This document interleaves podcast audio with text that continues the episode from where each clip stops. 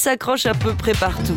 Couche-culotte, chaussures ou uniforme militaire, rien qu'en Europe, il existe 10 000 bandes Velcro différentes.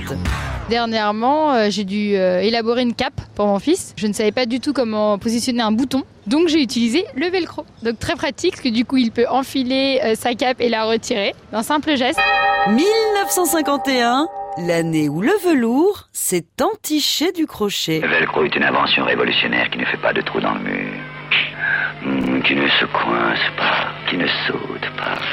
Velcro, regardez, c'est simple, non ? Dans les années 40, l'ingénieur suisse Georges de Mestral occupe son temps libre à chasser dans la montagne.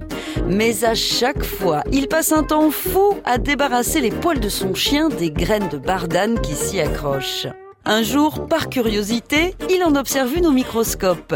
Et là, il découvre qu'elles sont composées de petits crochets raides qui s'accrochent et s'en mêlent aux poils mous de son chien.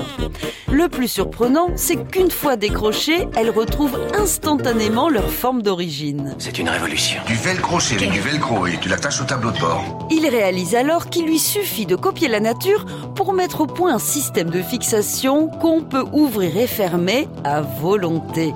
Il traverse la frontière et court demander l'aide d'un fabricant de textiles lyonnais.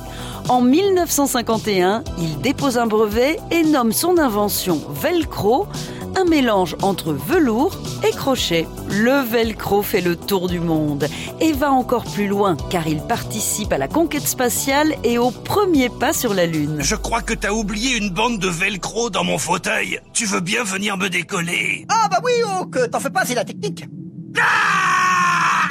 Dans l'espace, carnet de bord, stylo, sac, presque tout est fixé avec ça.